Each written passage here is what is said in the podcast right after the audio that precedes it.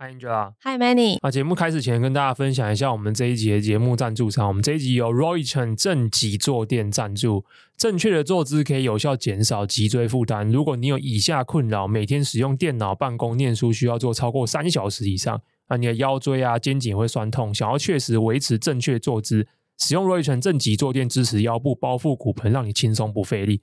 那这已经算是我第二次业配 Roy Chan 的正脊坐垫，然后我自己平常之前有在使用，真的还蛮不错的，所以收到他们第二次叶片其实蛮开心的。那它这个坐垫是市面上唯一可以选择体型的正脊坐垫，其他牌子只有分大人小孩两种尺寸 roychen 有男女儿童三种尺寸可以选择，男女体型跟骨盆角度不同，所以坐姿跟姿势调整也有所不同。那 roychen 底部独家的支撑设计，可以让它不容易滑动，适合任何的座椅，即便不搭配椅子，也可以直接当合适椅，在地面或者是平面使用。透过 SGS 检测不含有毒物质，那也通过一些安全性的测试，最大可以承受两百二十到三百五十公斤，都可以维持平稳正确的坐姿，不会形成椅垫扭曲或者是晃动。如果说你上班的时候没办法选椅子，或者是你买好椅子放到公司就觉得太贵又是很麻烦，你现在入手只需要一千多就可以入手落一层坐垫，轻松维持正确坐姿。那我觉得这一点讲的是非常非常的到位啊，因为其实很多办公室不一定是配，比如说 Herman m i 这种顶配的椅子。那我自己以前买的就是 Herman m i 的椅子，结果我自己换了几份工作，每份工作都自己出运费，自己搬来搬去，我也觉得是超级无敌麻烦。那我后来实际上也是把 Roichen 的坐垫直接拿进去公司，因为我们公司的那个椅子也是比较差那一种，然后直接用的话，哎，觉得蛮好的，就是一秒升级。那我们今天这次的业配呢，有个重点，哎，应该其实两个重点。第一个重点是 Roichen 的坐垫现在新增的女用款的粉色，还有可以让大家选购坐垫的清洁去污棒。那除此以外呢 roychen 本身在韩国也算是蛮知名的一个复合型的家用品牌，所以他们本身旗下有蛮多品类是落在锅具这一部分。所以这一次也要跟大家推荐 roychen 的陶瓷不粘锅，它是一个二十公分深的炒锅，它是由全天然陶瓷涂层制成，不含 PFFS、PFOA、PFOS、铁氟龙等等有毒物质。所以对以上资讯感兴趣的人，点击节目资讯栏下单。那你如果使用 FB Line 手机号码登录的话，慢报听众可以享坐垫五二折、锅具三三折的特别优惠。整体而言，我对罗立成的东西还蛮喜欢的啊，所以欢迎有需要的朋友透过资讯来链接下单。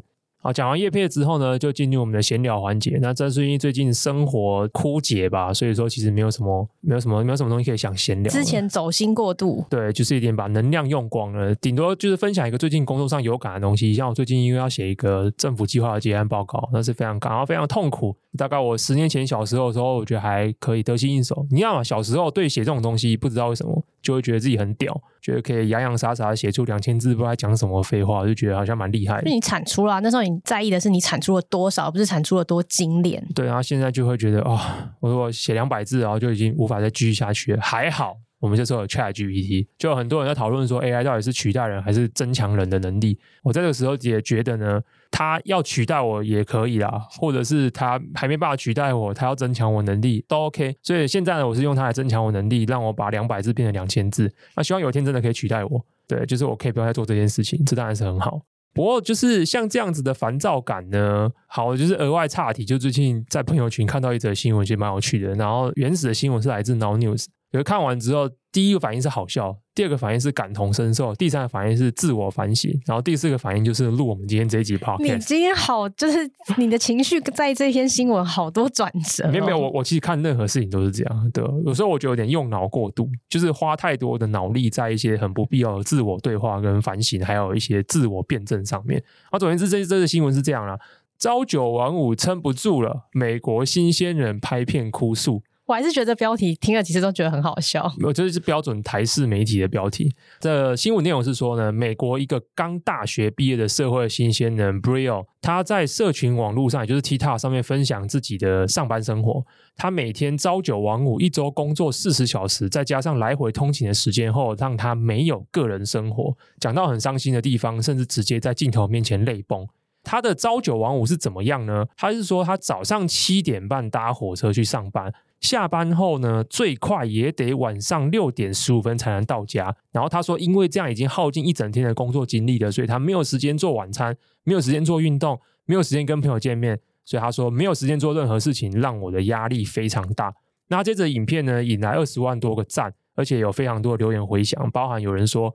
每周四十小时的工时已经完全过时了，你的感受完全是正确的。然后甚至还有人提说，我们这个 Z 世代需要集体晋升到管理阶层，然后集体强制执行周休三日。哎，其实我蛮好奇的，他 Z 世代集体晋升管理阶层，应该要强制大家不要工作，强制老人退休啊？他为什么给了一个这么保守的意见？只要周休三日？不是，你都强制让他们都管理阶层，应该就是就地解散，不要工作啊。哦，你说应该直接。走向极端，对啊，果然就是想象力不足啊，留了一个比较保守的一些意见。我觉得你既然都这么极端，你就留一个比较极端的意见。然后，看这个新闻的时候，第一时间有感，呃，觉得好笑，但是觉得说，第一时间身为一个台湾人啊，就觉得对于朝九晚五，这不是正常。他的形容的 schedule 就是很多需要通勤的上班族的正常的行程吧？呃，除了七点半搭火车有点早啦。不会啊，有些公司如果九点前就一定要打卡或上。对，如果你住很远，比如你住桃园，然后来台北的话，确实啊，对。那如果你是在台台北上班的话，大家可能会觉得，因为像捷运高峰就是通常出现在八点到八点半之间嘛。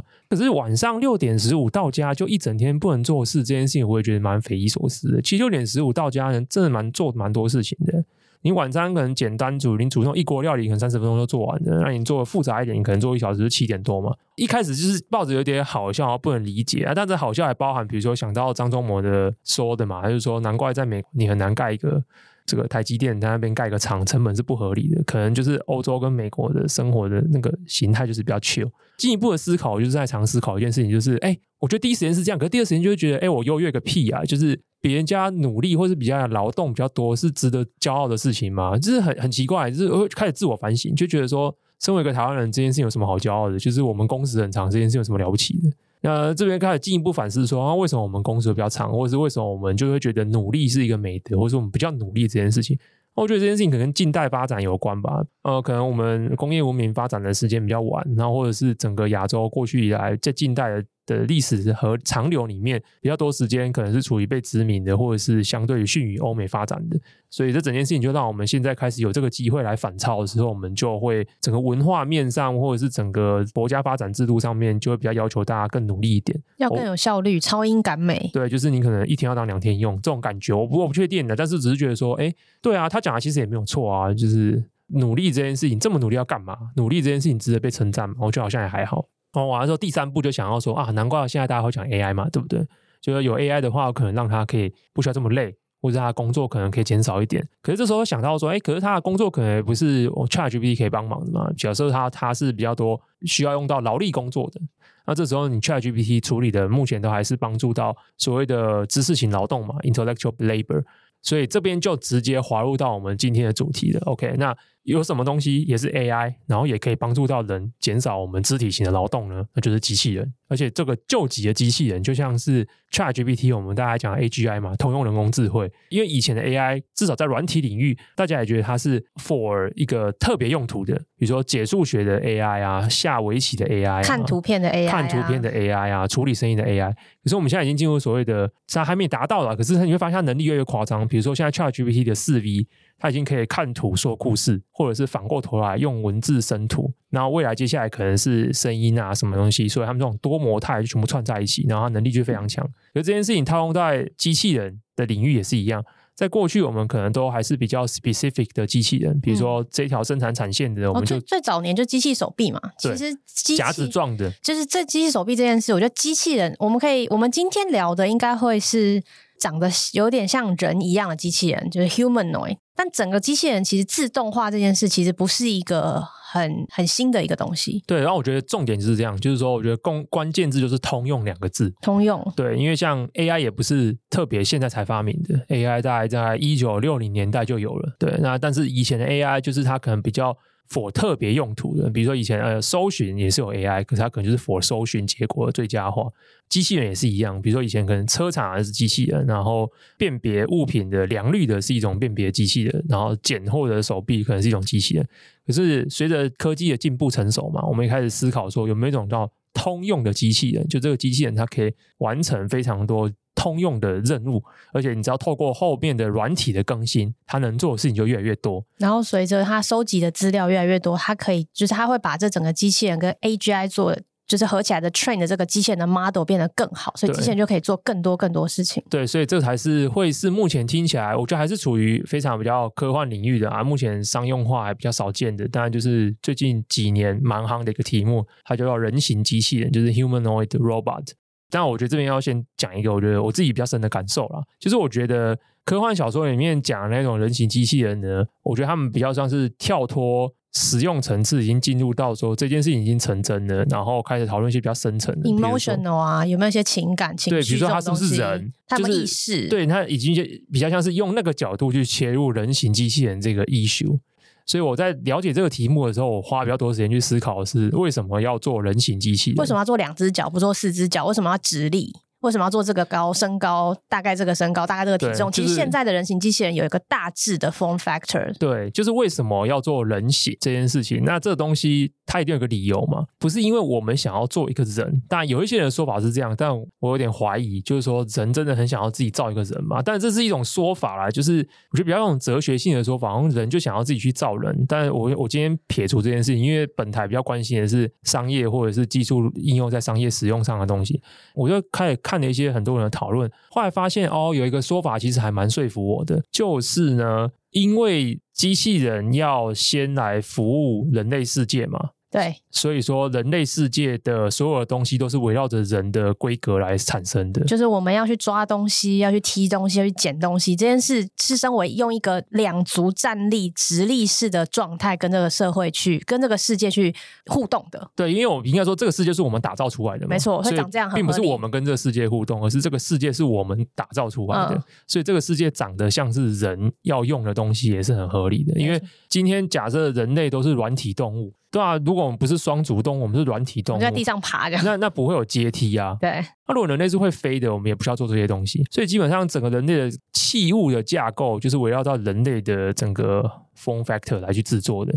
所以这个时候，如果你要做出一个机器人，那这个机器人它能够最有效率的直接投入在人类世界去做事情。当然，你把它做成接近人的状态。对，这边还是要区分一下，就是说，不是做出一个人，是人的 form factor。那这人的 form factor 分成几件事情，就是三个核心元件啊。第一个就是呃 local motion，就是移动系统。那这移动系统就分你是两足的还是四足的？那个好像都叫足，足好像它分类就是说你是足的还是履带型的？你是说足的还是在地上滑的？呃，对，你是足的还是轮子的？主要是这两种嘛，因为有脚跟没脚的意思。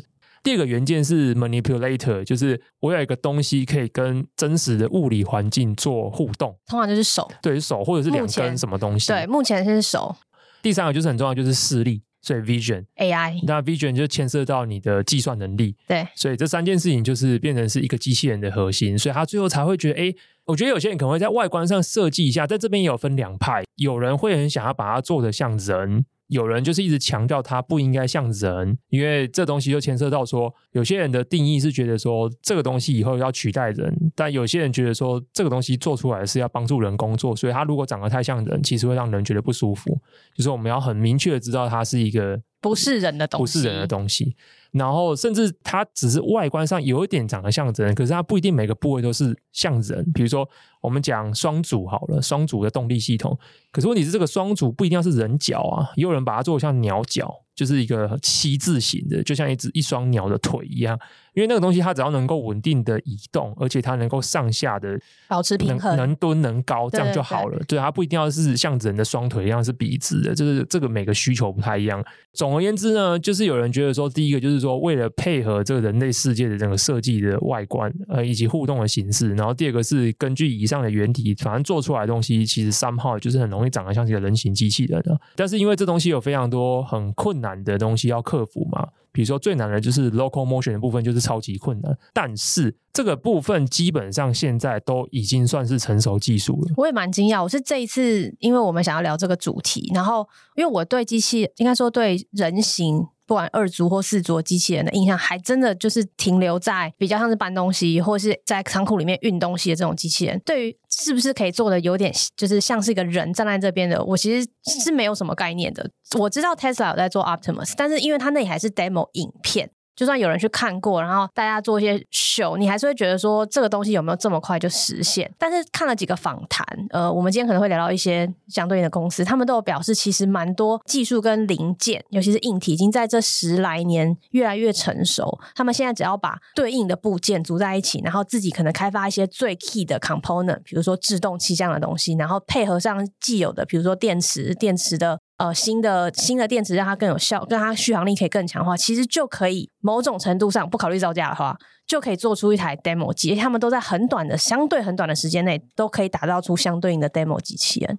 双组移动成熟这件事情，还是要它有这个前提，就是说我，让我们定义什么叫做成熟的时候，首先你要定义成熟的规格的尺度到哪里。它是成熟到可以跑一百米的，就是像人类一样很厉害的跳舞啊、跳 breaking 啊，或是什么之类的这种成熟，如人一般的行动，还是说它在特定的工作环境，比如说仓库。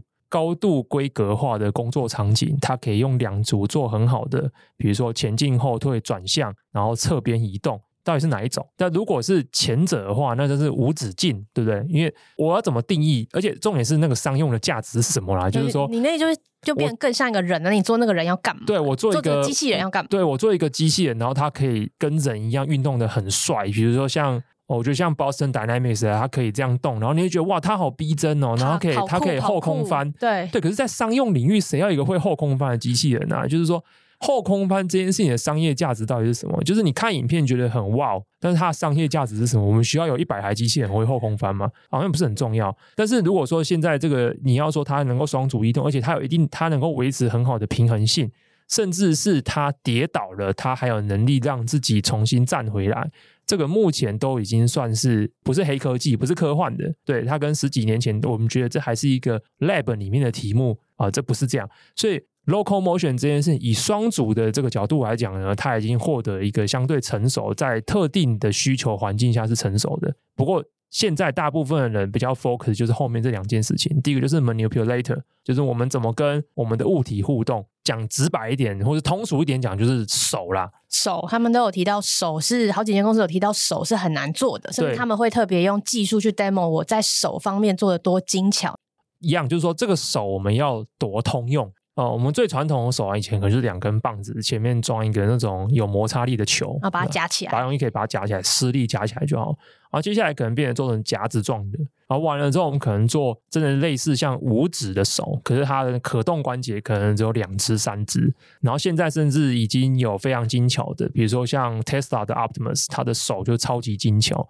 我们到底要把手做到多精巧？那越精巧，当然能够去互动的物体的属性种类，能够操作的任务就越多嘛。所以这是现在已经越来越多人花时间在做的一块，就是 manipulator 手的部分。第三块才是有点像是我觉得机器人发展的终极边疆啊，就是眼睛，因为有俗称的大脑好了。那我觉得最重要还是所谓的视觉辨识。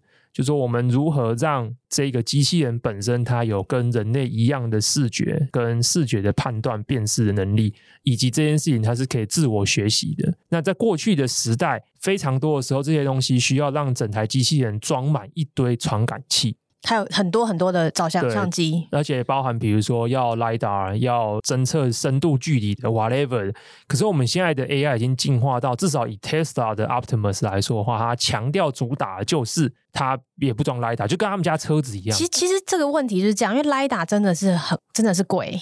贵耗电，然后就是你增加 BOM，然后完了之后你还有配重的问题，反正就是麻烦。反正简而言之，我觉得看了一些就是 Tesla 做 Demo Optimus 的影片，感觉他们就是想把 Optimus 当做像就是他们的电动车一样，就一台会走的车啊，一台 一台会，就是他可能尽可能的去去掉任何不必要的，然后硬体，因为硬体的规格其实会随着时间越来越好。以前要装十颗、二十颗的照相机，可能是因为你的像素解析度不够。那现在解析度是你知道八枚、十二枚一直在往上叠的话，你自然不需要那么多的镜头，你放在该放的最必要的地方就好。剩下的东西就是让软体去做解决。那这件事很惊人，因为长远来说是可以学习，而且这件事是可以规模化的。你放一台机器人跟放十台机器人，你在第一线 front line 上面收集到的资料就有各种不同的数据，收集进来就可以 train 它里面的你所谓的 AI 的大脑。所以 Tesla 就是这么认真在推它的 Dojo 这样。对，所以说现在变成是第三块会是一个蛮大的重点。所以现在变成是呃市面上好，我讲到市面上啊，因为目前这个市面上。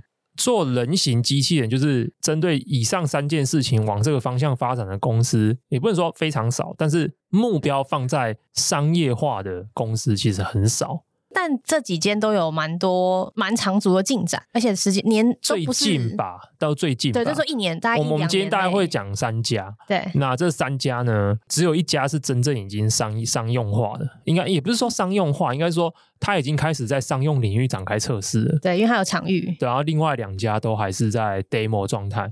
第一家就是知名度最高的，就是 Tesla 的 Optimus，今年也有陆续更新一些影片。最新的一部影片是说，它已经可以自动在呃两边的盒子上面去做颜色方块的分类，比如说蓝方块就是放到蓝盒子，绿方块就是放到绿盒子。那先讲一下 Tesla Optimus 啊，它的最大的特点呢，第一个就是它有一双超级无敌灵巧的手。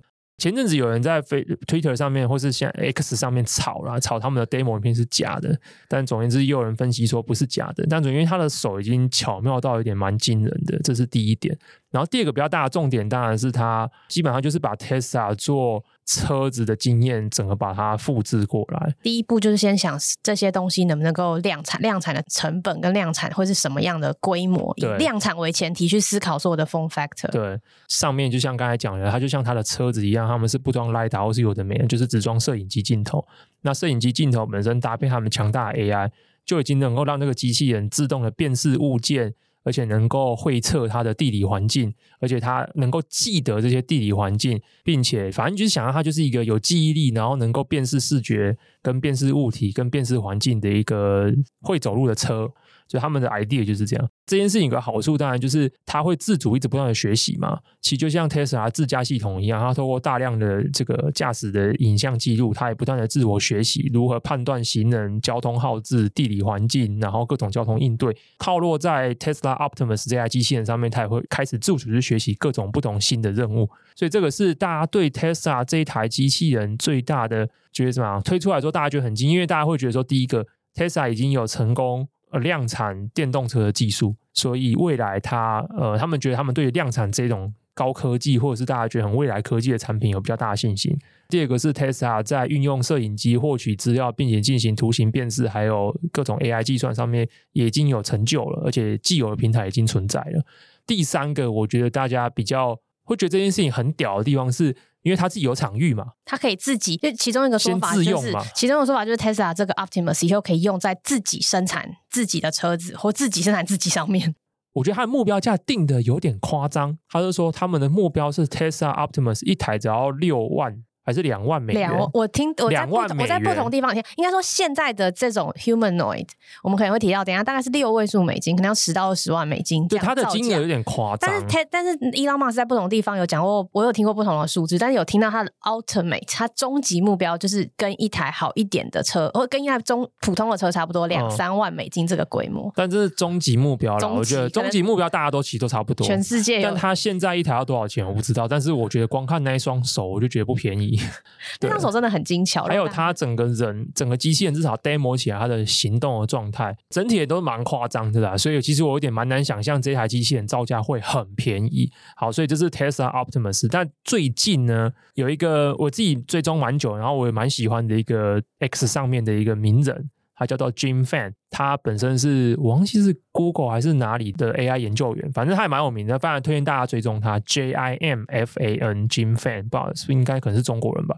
那总之他前阵子呢，因为前阵子 Tesla 又释出了一部新影片，在讲他们的机器人现在学会分类。军费就写了一篇长文，大概就是猜测说，哎，这背后可能用到了我们现在很流行的这种 Transformer 的 AI 模型，所以他对于 Tesla 的 Optimus 未来就是大幅度的增加看好，因为他认为整个 Tesla Optimus 真的蛮可怕，他觉得他可能是做到一个多模态的模型在运作，包含比如说它可以自动把图形然后直接丢进去变成 token，完了之后这些 token 这些向量资讯又可以再转译成行动的 token，然后来驱动这个呃 Tesla Optimus 的里面的引擎来去做相对应的动作，所以这样子高效率的学习就是会很加速它整个发展的过程。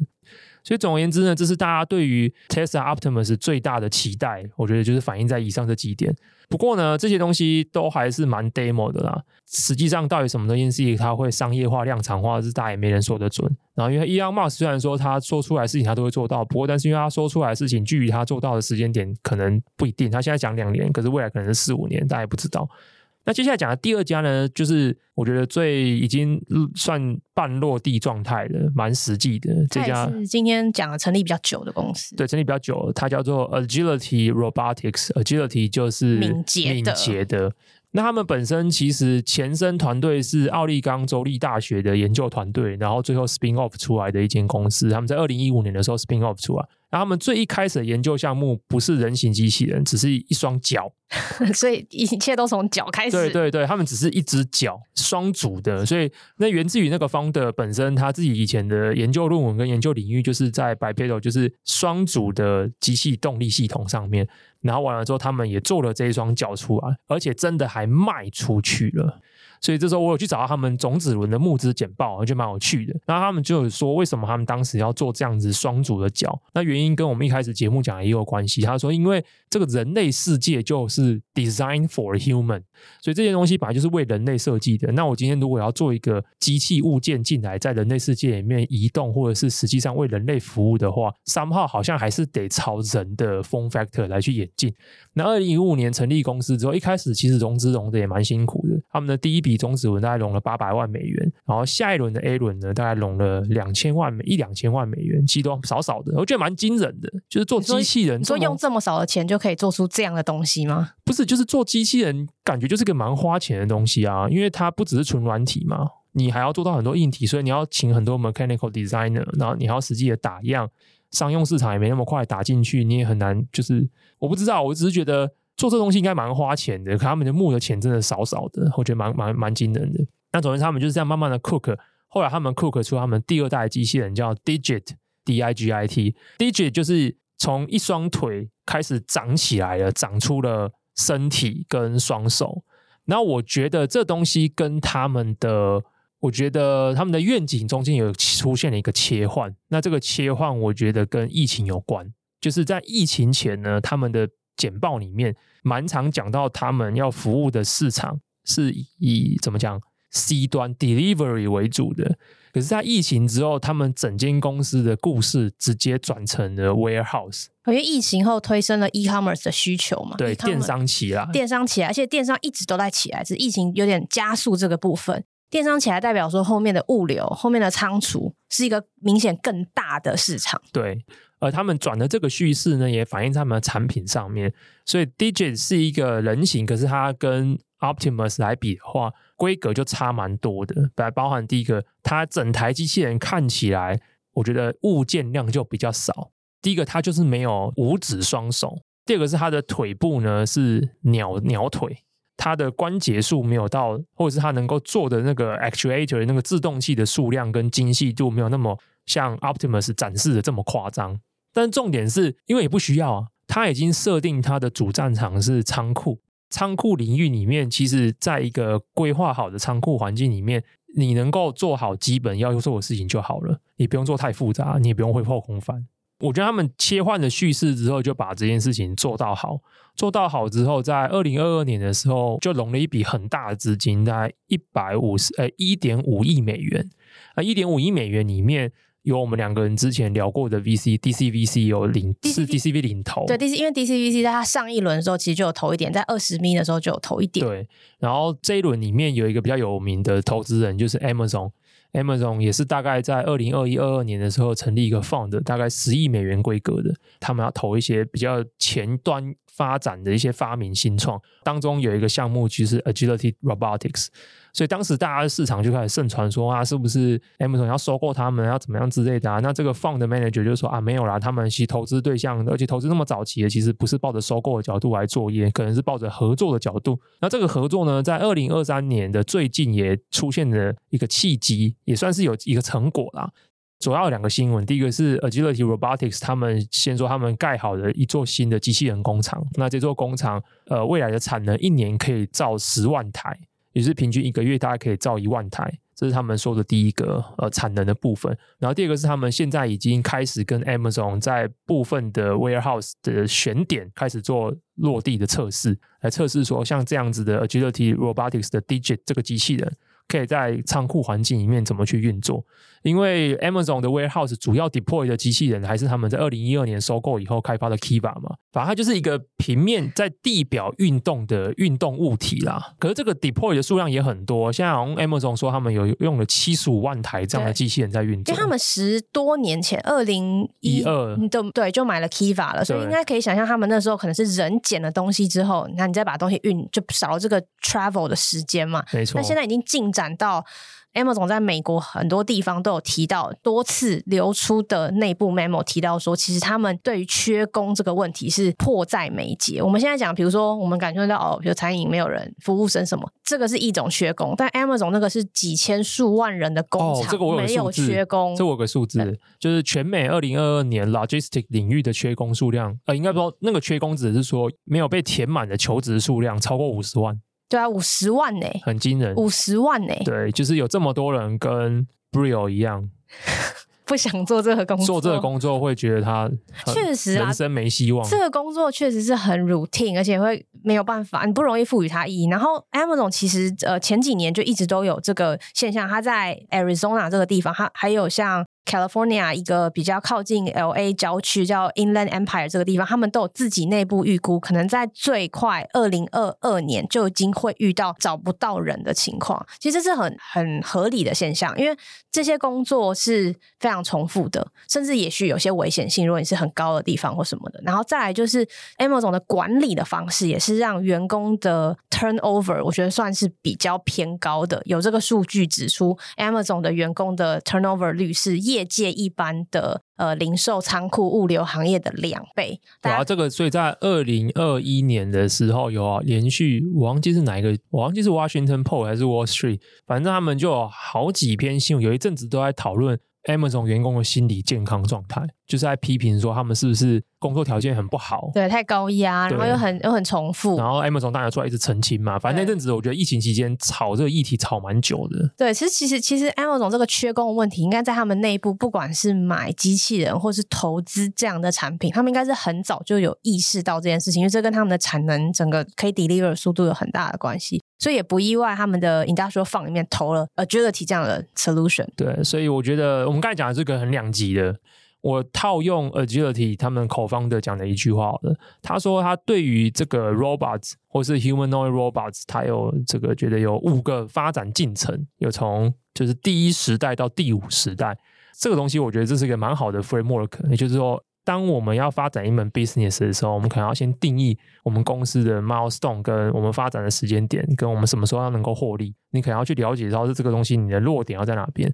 第一阶段呢，就是你透过 demo 来表现出你可以做到什么啊，这个其实就是 Boston Dynamics show muscle。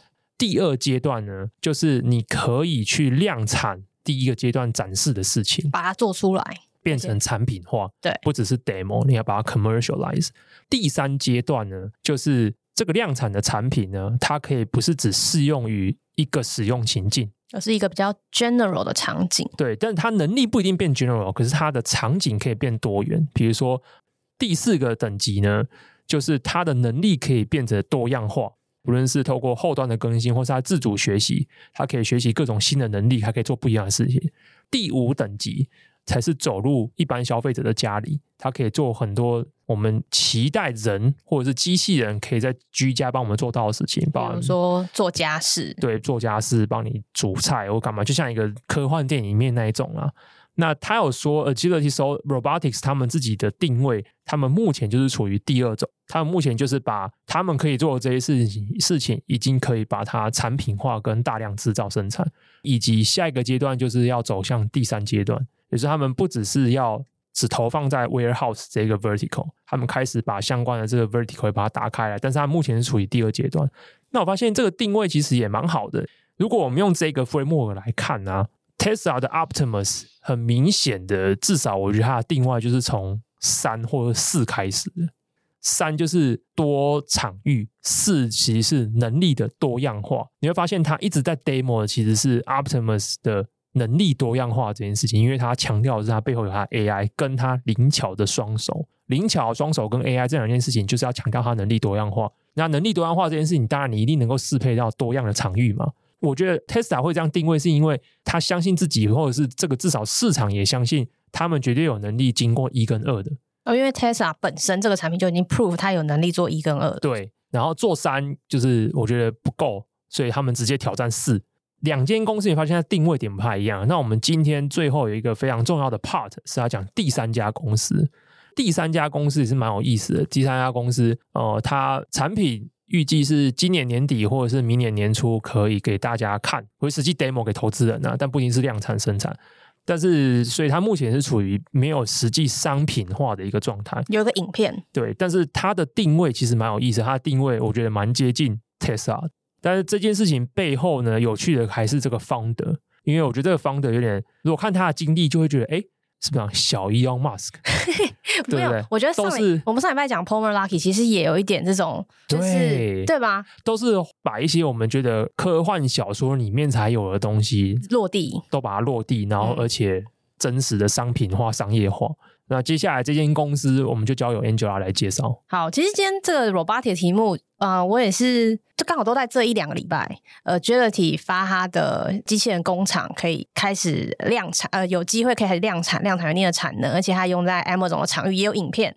然后刚好这间公司就是我们接下来要讲的公司叫 Figure，它也是最近今年五月有一轮融资。呃，我记得、哦、我插话，因为实在是蛮多人会有时候会回复讯息说。想知道我们念的这间公司是什么？我每次都会忘记放 show note 哦，好，所以我讲一下 figure 就是 F I G U R E 哦，我们会放以后放 show note 好不会啊？哦，不会，你还是不放。我我看心情，有时候记得放，有时候不记得放。好好好，我们看美女心情。对，他这间公司叫 Figure，他今年融了一个七千万美金的 Series A，然后是一个蛮新的创投领投的。后来他 subsequent 又拿了一点点钱，是 Intel Capital 投的。就是最近这一阵子看到这些 robotics 的新闻，然后今年好像 TechCrunch 里面其实机器人又再次变成一个很热门的主题，然后我才重新去理解。我真的对机器人上一个世代了解就停留在机器狗跟 HGV 里面，所以算是蛮我算是对机器人蛮不熟的。Figure 这间公司是二零二二年才成立，Founder 叫做 Brad Adcock，呃，很有趣的一个人。我们先简单很快速讲一下 Figure 现在的状态，他就是 Founder 自己出了一些钱。然后又融了一些钱之后，现在有个大概五六十个人的团队，当然团队里面不乏各家机器人公司还有 AI 公司的组成，有 Tesla 来的，有 Boston Dynamic 来的。那他们的目的就是要做一个通用型的 humanoid，就是他们在几个访问里面，还有公司自己的网站里面都讲得很清楚。你看，就直接落点就是落在我们刚才讲的第四阶段。对，他就在三跟四之间。Founder 自己其实有一个很大很大巨大的 TAM，我觉得这个 TAM 真的是非常的会画 会会规扯，但是我觉得蛮说服。你说他的目标市场规模？对，非常的规扯。他说劳动力这件事，labor force 就占整个 GDP 的五十 percent，全每一年有四四十二兆，就是 forty two trillion 这个这么大的 labor size，这就是他的 total market size，也就是说他期待他希望这些。比较传统，我们所谓的 dirty dangerous 的这些工作可以被取代，就这么大。所以他在他的官网上，呃，他的官网做的也蛮好的。有一页就是讲他们的 mission，他们要去 target 的市场就是这么大。那当然你可以 break down 一点，比如说他如果辅助一般的企业劳动，主要就是我觉得他没有这样讲，但就是先从可能一般的 frontline worker 白领开始，他说全球有三十亿人。就做辅助家务有二十亿人，然后照护他很在乎照护这件事情，尤其是高龄化的时代，可能也有个将近十亿人的规模。总而言之，这个方的非常的会 pitch 没有，但是我觉得我我刚才吓一大跳，我觉得你如果你要讲说这个 founder 很会 P，很会 pitch，会 pitch，我我很小心的使用我的词，但但就是回到 Manny 刚刚讲的，等一下等一下等一下，那我我灵魂拷问，好久没有拷问你了，好好好，可以，太太久没有在节目上霸凌，会不会就是不是 buy in 吗？对对对对对，你你觉得这是一个好的说故事的方式吗？一开始就说一个这种终极故事，呃，我我用他的简单的。就是人生经历来试图回答这个问题。好，我们等一下回来这一题。哦，就是他一直都有化腐朽为神奇，就跟 Elon Musk 一样。现在大家就觉得信了这样子。对，那 Brad Adcock 这个人是谁呢？他其实他自己家里是生长在 Illinois，是一个农夫世家。他说家就是种玉米、种田的，所以他很小就一的就是决要决定接家里的事情，做农夫，或是自己打造些什么东西。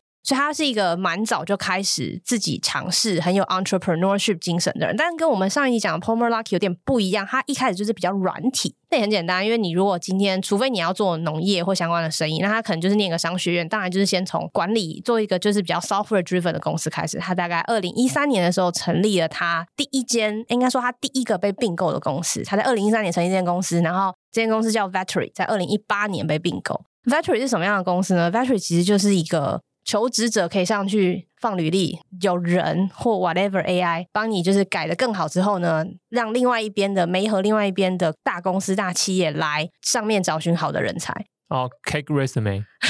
对，对我正要讲这个，但这个是他十年前做的事情。我觉得回到那个时间点，其实是这种平台 marketplace 网络创业最盛行的时候。没错。而且也有很多的 gap 要被弭平，因为那个时候就是你知道求职一直都是一个很大的问题嘛，没有办法好好的媒合，没办法好好找到 talent，所以他也用这个 angle 去打了很多企业用户。当时宣称，在他的平台上求职者的面试接受率可以高达七成，而且对企业来说，你也可以在可能一个月内就找到好的对象。反正，在那个时候，我觉得那个时间点，或这十年来，这种网络平台类的 key matrix 大概都长得像这样，其实也不意外。我自己会觉得，Brett 这个人有点像是。蛮会找寻市场，蛮会嗅到市场的机会。市场缺这个东西，需要一个平台，然后哪一个平台的市场机会最大哦？他觉得人力市场很需要被解决这个问题，所以他就去做。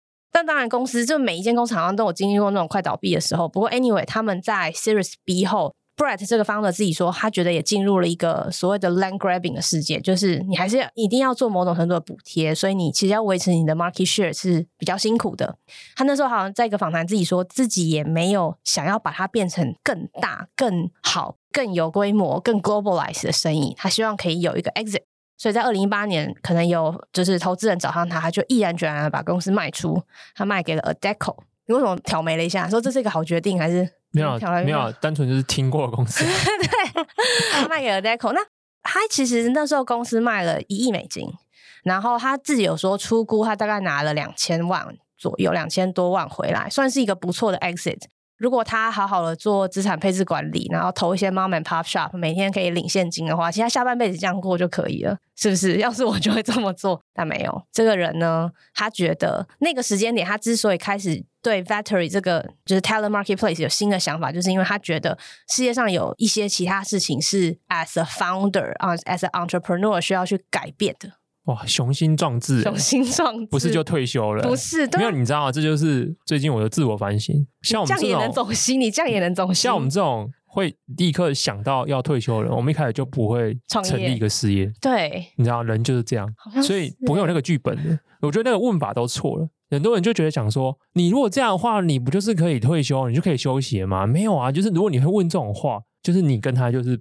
不一样的人，天生就是不同的。我们天生就是不一样的人，所以我们一开始就不可能 start a great business，因为我们一直在想的是，就是这种回应到最近看的科技工作奖，就是我们的抹布大，我很喜欢他的粉装，我很喜欢他的 podcast，虽然他有台很棒，对，虽然他讲的都是对我来讲都是另一个世界啊。那他最近就发一篇文章啊，我首先就是转 PPT 的一些系列的讨论，在讨论台湾系统厂里面的工作环境。总言之，就是工作环境就是相对可能就在里面讲法是属于安逸啦。那总言之，我看完之后就觉得说，哇，好棒哦，好像到这个年纪的时候该加入系统厂了。就是我心里的心态是这样子。那我觉得说，哎，你看，就是心态决定一个人。所以像我如果一开始就是直接对我的终点设定是这样，你就不可能有那个起点。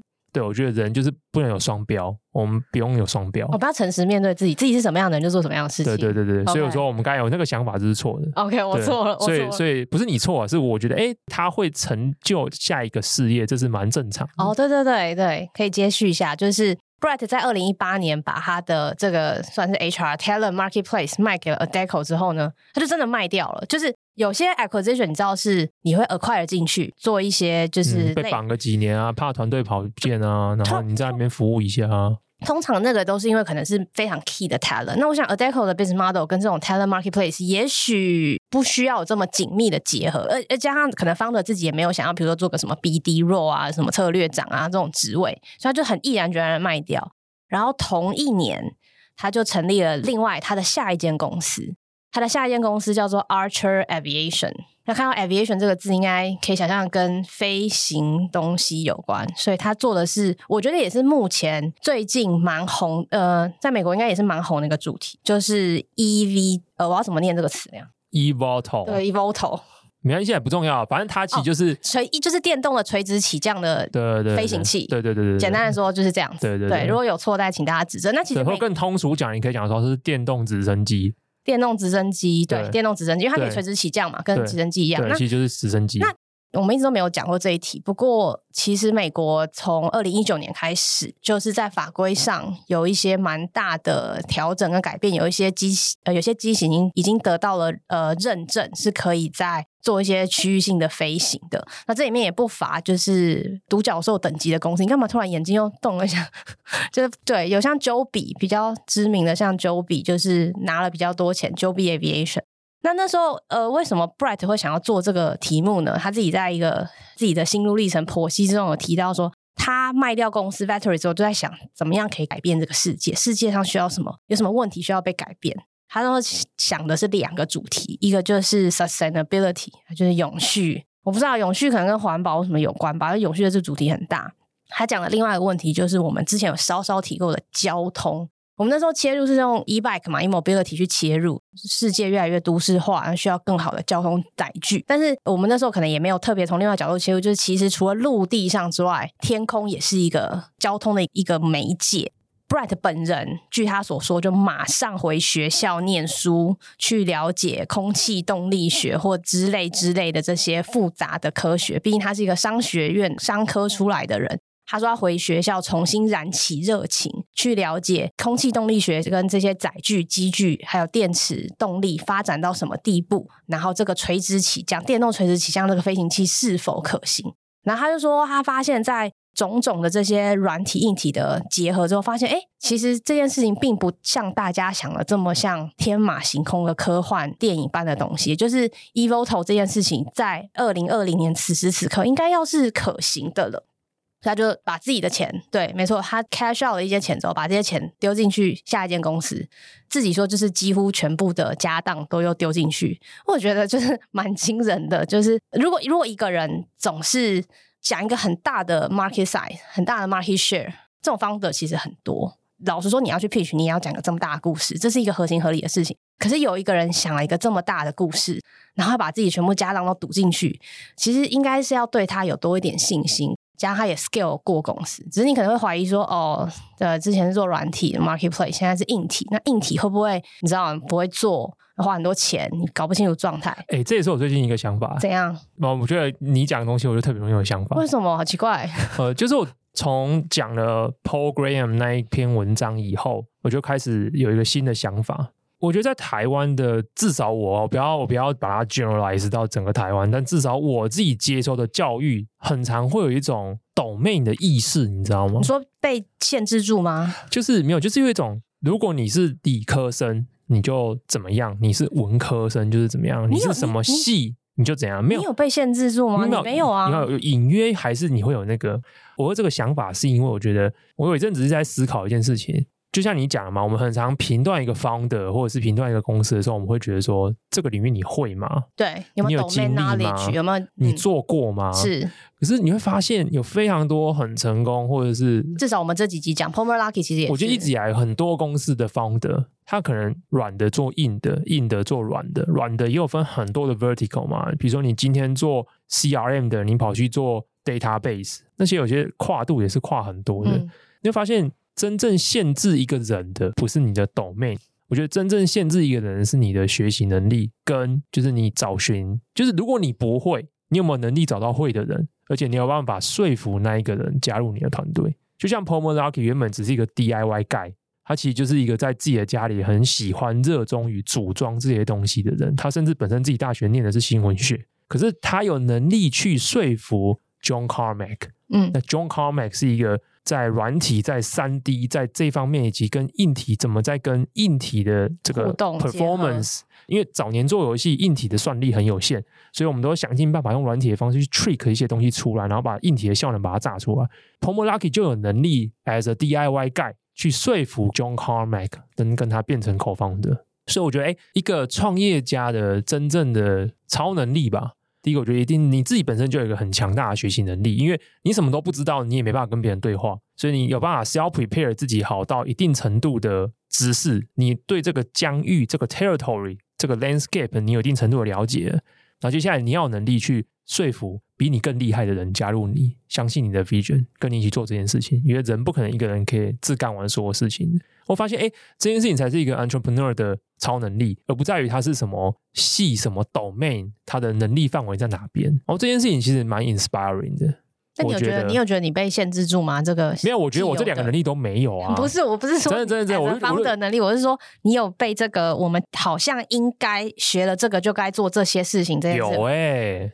你有感觉到，连你都有感觉。什么叫连我？我因为我以为我不是什么超人，我有啊，好走心哦。因为我在我看来，你是一个已经在很多知识跟主题上蛮往前推进的人。没有啊，都很肤浅啊。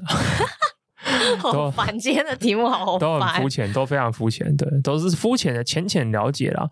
对，我觉得这这两件事情确实是定义一个人你成成就伟大事业的一个非常重要的特质。那这件事情我们一而再再而三在这些人身上看到吗？嗯，确实。你看他以前做一个 marketplace marketplace 就是找人才的，就是写写软体，然后跳进去 eVTOL。对 eVTOL。对，你说他就算去学校去念，他也不可能念到顶尖，所以他最后还是要说服顶尖的人才加入他，才能够真的把这东西 build 出来嘛。这东西不是你去念个半年一年书就会的，可是你掌握了这样的语言，然后你也 all in 了你的家当。all in 对，然后你还有能力用这样子的 track record，或是过去的 record，或自己愿意的投入来说服投资人跟你 on board 一起加入你，帮助你完成这段旅程。我觉得，好像真正的创业家或是厉害的创业家的超能力核心元件，我慢慢的把它 distill 出来，好像这几点都是 checklist 上面会有的东西，而不是说开门就直接评论说你是什么科系毕业的，那、你怎么会这个？我觉得，哎，如果有一个 investor 是这样问人家，那可能你也可以不用理他了。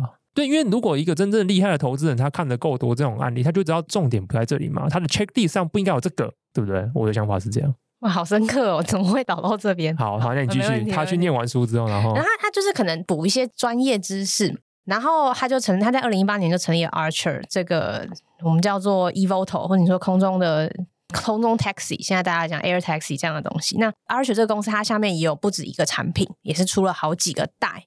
那最近的，我就是快速带过，因为他自己已经也是一个已经上市的公司了，所以其实大家可以找到他的公开资讯。第二次又做到上市，没错，而且还没讲到 figure，所以、哦、对 对对，他其实在二零呃累积过去累积他在 private 的时候就已经累积了十亿美金的，也就是一个 billion 的 fundraising，这也很合理。你要打造这些东西，我就不聊它的过去的细节。但他二零二二年在市场可能没那么好，但还可以的时候，透过 SPAC 上市，这也是一个很聪明的一个招，就是说。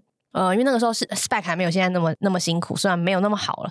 其实 SPAC 一直都是一个资本市场用来就是募资的一个工具嘛，那大家上市可以比较快速。那 Archer 可能可以透过这种公开上市，然后有更多的资金来源 injection。它那时候上市的时候估值大概是二十七亿美金。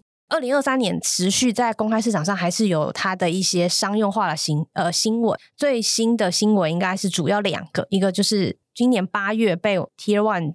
Stellantis 投资，然后他也呃，其中其他一些投资人还有像波音，还有 United Air，他也拿到了 United Air 的订单，跟他订了两百架这个 Archer 的飞机。哇，那所以已经真的是 commercialized commercialized 公司哎，对，是 commercial 是做得出东西的，而且有订单的，有订单，不是科幻小说，不是科幻小说。这个东西因为它航程可能可以达一百迈，所以其实你在市都市与都市之间航行，嗯，台北到台中，你以后就不用坐高铁了，超棒的！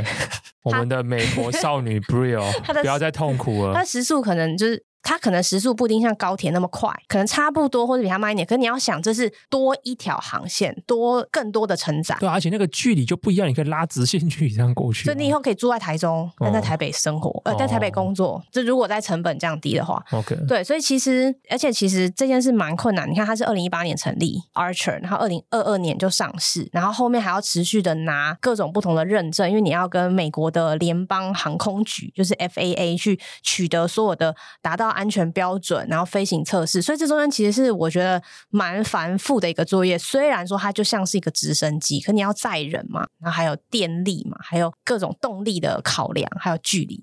这件事其实目前为止看来，这个 founder 就是一个从软体很成有软体有出场，不要说很成功好了，很有顺利出场的一个 founder，变成一个会做硬体的 founder。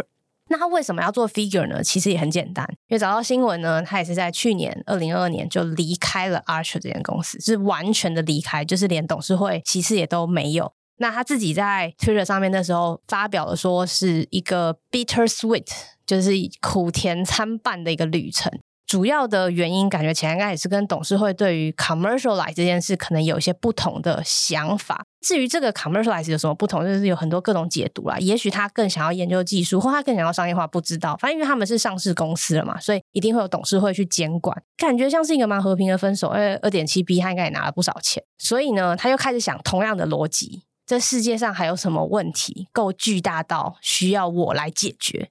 就是他觉得人力劳工的市场。是一个很大的一个缺口。那当然，我觉得，就是他从 Vettery 到 Archer 的经验，他一定也是把所有市面上可以看到的软硬体都拿出来看。哎，我哪一个哪一个软体或哪个硬体或什么样综合型的行业是我想要可以去解，我可以有能力去解决的问题。他发现一样，他觉得。Humanoid 就是人形机器人这件事，应该要已经可以发展成熟到一定的程度，到可能可以商业化。也许他就是我们乐观点想，他就已经看到世界上现在 Humanoid 已经在第二步，我们接下来可不可以站在第三步，然后往第四步看，去做更 general 的 Humanoid。所以呢，他又再一次做一样的事情，他把他的家当又全部压在 Figure 上面。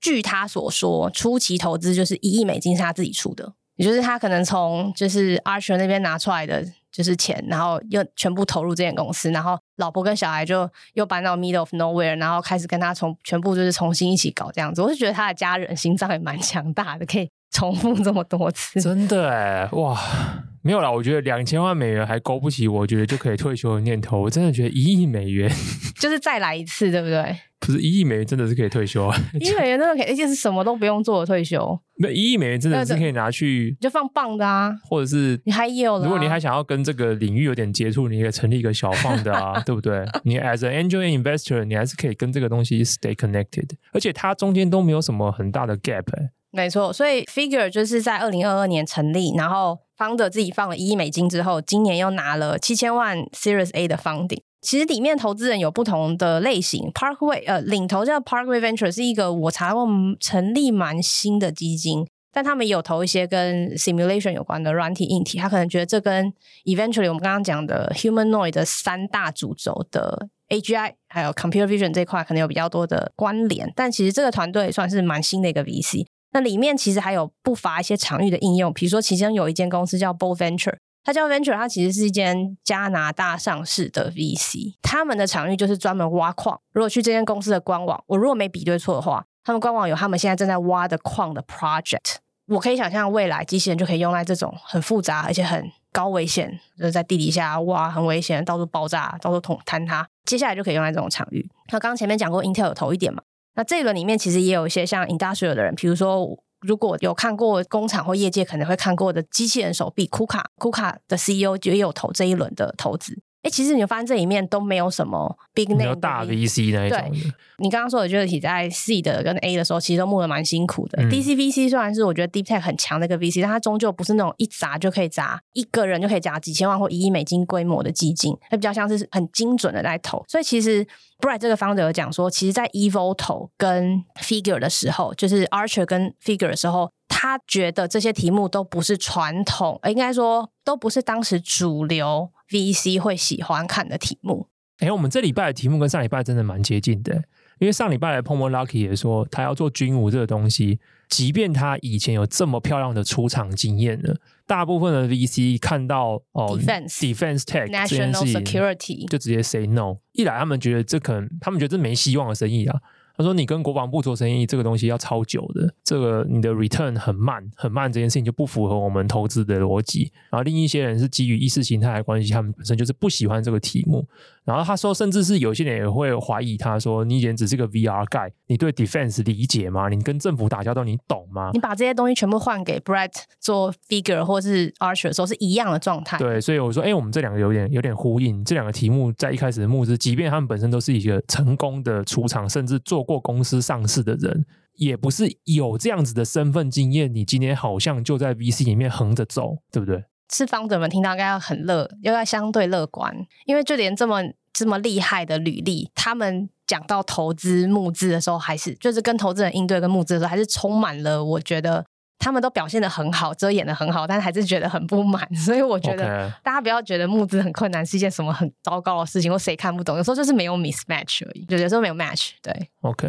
所以我们也只能讲一些他的 background stories 啊，因为这间公司目前也只有一个很短的影片的展示。最后的话，我想回应到这个主题，就是 humanoid robots。我觉得很关键的核心就是价格。哦，我们刚才有提到，Elon Musk 说他理想上是一个二十 K 两万美元的东西嘛。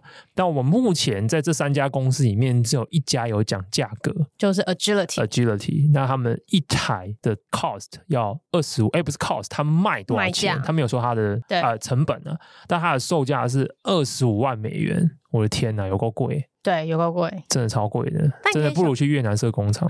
但可以想象这件事情，如果随着真的可以量产，因为 Figure 的 founder 他有自己说到，他今年下半年开始，因为他十月初有一个小小的影片 demo，那他前期就开始有收一些。呃，不同人的访谈，然后希望是可以真的如他所说，像 eVoto 一样，他可以成功做出来，然后 Vic Figure 也可以成功做出来这个机器人。那如果可以的话，是会很想知道接下来他们量产的计划，因为 Brett 自己有说，他希望未来十年他可以 ship 出一百万台。我比较有趣的是，我听 Brett 的那个，就是我们两个都有听那个专访，嗯，他说他的第一瞄准的优先市场也是 warehouse，没错，所以这个 warehouse 这个大战。机器人的大战第一个站点就是 warehouse。我觉得这很合理，因为如果就这个 founder，我目前侧面对他的感觉，他就是会去找已经有人就是有在做的市场在做。我觉得 eVoto 在 Archer 这个例子，对，他不是第一家，他绝对不是第一家，他不是第一家，他不做就是我是市场第一个开拓者，不做这件事。其实 Elon Musk 也不是，OK，对吧？他在电动车还有在机器人上面，他都不是做，他们都有个特点。我觉得 Pomology 也是一样，他们最大的擅长的点不是说我今天要做最屌的 R&D 或是最屌的 demo，不是，但是我今天就是要成为最有能力 commercialize 的人。这件事蛮，至少我们这几个 founder 都有蛮好的显现，尤其是在这种需要软硬体一起。整合他们 Day One 想的东西就是这个东西怎么成为一个量产的产品。我的 manu 呃 mass production 的时候会长什么样子？对，然后如果是 mass production，谁有这样子的场域跟谁有这样的需求，必须下这样子的订单。嗯、我觉得这个整个思维是不一样的，就是以终为始，以终为始。今天如果你是一个 technologist，或者是你一个纯 R&D 人员，你可能比较醉心于专注的是我这个技术如果做得更好。我可以让它某一些 performance 的 metrics 或什么东西达到更优好、更优先、更厉害的 pixel。可是这些东西对于 commercialization 没有什么帮助啊。这就是 Boston Dynamics 跟他们这些人最大的差别。我觉得我不是说 Boston Dynamics 不好，没有，就取向不一样，就取向不一样。我觉得 Boston 就是很明显，尤其是现在有 humanoid 做比较之后，他的 demo 明显就是在展示他的技术，他的。但你叫他做一百台、一千台、一万台，不太可能啊。对啊，就是造价极贵，然后良率，因为也有人讲嘛，就是 Boston Dynamics 的原型机，其实有时候常常会有些问题，虽然还是要有人去维修啊、干嘛之类。可是你要 mass production，你一年要造个十万台的话，那还还得了？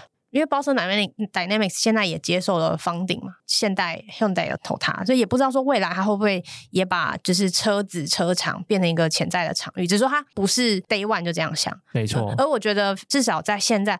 其实不同地方还有不同间的，我们今天只介绍我们自己看到的，可能相对最近新闻露出稍微相对多一点，或者比较有一些有一些资料可以收集跟大家分享的 Humanoid，但但世界上可能也有还有其他的，就是人形机器人正在进行，但是不约而同的这几间都有一些共同的特质、共同的应用场域，方的也有些蛮独特的一些故事，那今天就综合起来跟大家分享一下。好了，那以上就是本节节目。那如果你呃喜欢收听的话，真的非常欢迎你推荐给你的朋友收听。我发现我非常多朋友都是在慢跑的时候收听，因为比如说上一集的话，就有人 feedback 说整集的节目资讯浓度真的是超高。那对我来说，这真的是无上的赞美，因为我觉得我做节目的终极的目标追求就是希望。至少每十秒、每三十秒都有一些新资讯一直不断冒出来。对，虽然这可能跟 Podcast 这个媒介的属性有点对着干啊，因为很多人可能是在通勤的时候、比较放空的时候，或是不想要那么花力气的时候去听一些东西，有些声音陪伴。但我还是蛮希望我自己对自己的要求是每一集节目都像做成一个作品，所以它的资讯量浓度是含量是高的。那如果你平常也喜欢透过文字接收一些科技跟商业的相关一些新知的话，也欢迎透过节目资讯来订阅慢报。以上就节目，拜拜。